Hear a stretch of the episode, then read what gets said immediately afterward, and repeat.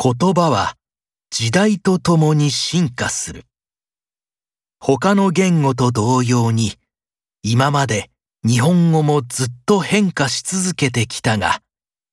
現在は特に猛烈なスピードで変化しているようだ。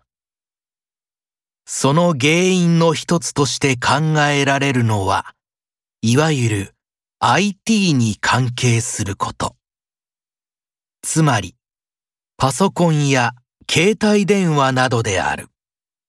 以前は専門家にしかわからなかったコンピューター用語も、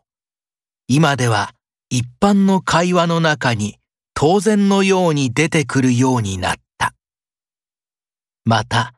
メールやインターネットの書き込みなどから次々と新しい言葉が生まれている。絵文字や顔文字なども入り、そこでの会話はまるで宇宙人が喋っているように思えるくらいである。これまでも多くの言葉が生まれては消えていき、残る言葉の数は限られているので、このような事態も特に驚くことではないという言語学者もいる。しかし、これほど新しい言葉や表現が増えると、大半が消えていったとしても、かなりの数の新しい言葉が残るのではないだろうか。50年後の日本語は、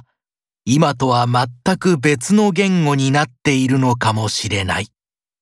というのは言い過ぎだろうか。